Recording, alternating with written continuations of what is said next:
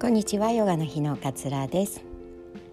いかがお過ごしでしょうか？今日はなんか久しぶりにすっきりと晴れて残暑っていうんですかね。ちょっと暑いなって感じられる青空が綺麗な一日だななんていうふうに思っております。えー、ついね先日なんですけれどもこの配信ちょっとこう時間差があるので少しまあ流れる頃には昔の話になっているかもしれないんですがあの包丁で指を切ってしまって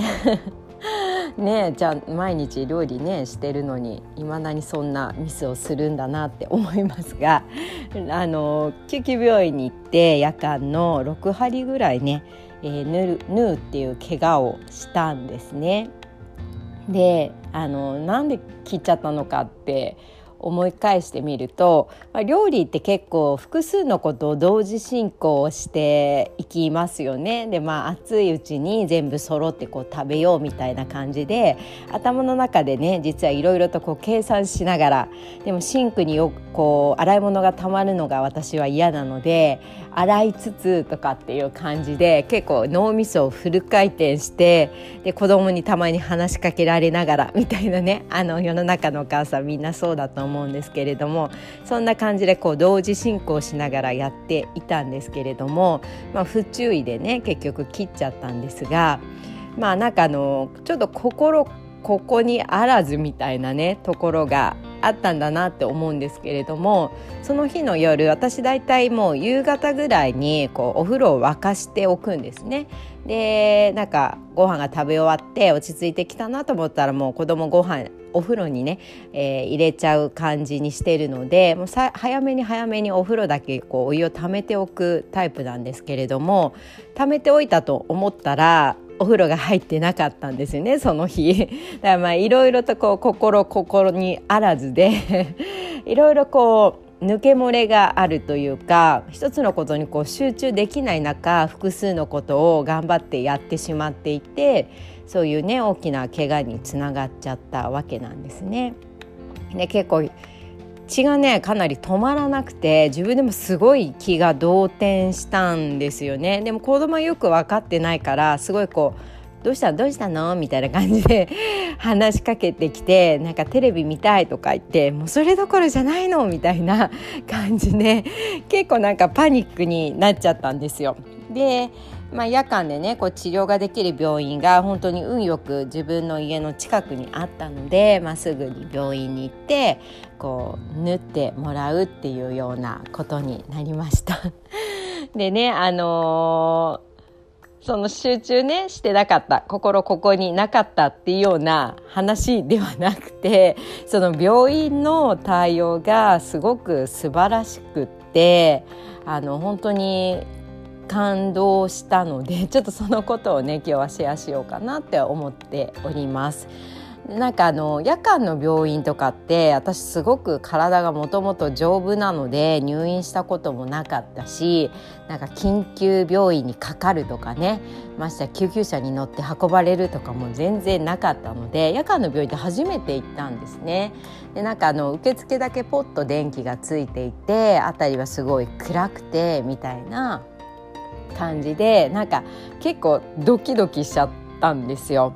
でなんかポツポツ多分ね救急で運ばれてきた方のご家族みたいな方がこう心配しそうにねちょっと病室を覗いたりみたいな感じの風景だったんですね。で私の前に治療を受けていた方なんか鎖骨がね折れちゃったみたいでなんかそういう話をこうされていたり明日から仕事どうしようかみたいなお話をされていたりとか。ね、なんか今コロナ禍っていうのもあるので結構こう病院自体ってなんか緊張する場所かなっていうような感じなんですけれども、まあ、夜のもう8時半9時近かったと思うんですけれども私があのかかった時に先生がねあの包丁で切っちゃったんだっていうふうに言われて「あそうなんです」みたいな話をしたら「え何のご飯作ってたの?」って言われてでなんかキャベツを切ってなんかハンバーグかなんか作ってたんですよねその時。なんていうそんな話から入ってなんかそれもすごく意外だったんですよ。でなんか俺もお腹空いてきたなみたいな感じですごいフレンドリーにこう話してくれてなんかね、あの時間外でこう救急で受けているからどちらかというとこうなんか釣れない？対応されるのかな？なんていうふうに思っていたのに多分私がすごく不安に思ってるっていうのをね分かったんだと思うんですけれどもすごいこうたわいもない明るい話からこう入ってくださったんですね。で横に寝て、えーまあ、傷口を消毒したりとかねあの縫うので麻酔をしたりとかっていう作業があるんですけれどもまあ痛いわけですよ。消毒とか 切れてるんでね。血も結構出てたので。で指先に麻酔のね注射を打つんですけれどももうそれもめちゃくちゃ痛いんですよ。で看護師さんとそのお医者さん2人がもう本当にとてもいい人で「これね麻酔ね指先めちゃくちゃ痛いんですよ」って言われて 最初めちゃくちゃ痛いとかって言われてすごい構えるじゃないですか。そしたら先生が「よし頑張れ!」とか言ってすごい大きい声で応援してくれたら看護師さんも一緒に「頑張れ頑張れ!」とか言って言ってくれたりしてなんかすごいあのピリッとした場なのにめちゃくちゃこうちょっとクスクスって笑っちゃうようなこう瞬間だったんですね。でこう糸を縫ってくれている間もなんかあの看護師さんがあの私とか基本ね夜間とかやってると子どもたちにご飯食べさせる時に、まあ、大体冷凍したりとかあの副菜をたくさんこう貯めておいたりとかってするんですよとか言っていう話になって。でね最近すごくいいのがこう真空パックを作れる機械を買ってそれがすごくいいんですよみたいな感じで看護師さんがお話ししてくれてお医者さんもそれに乗って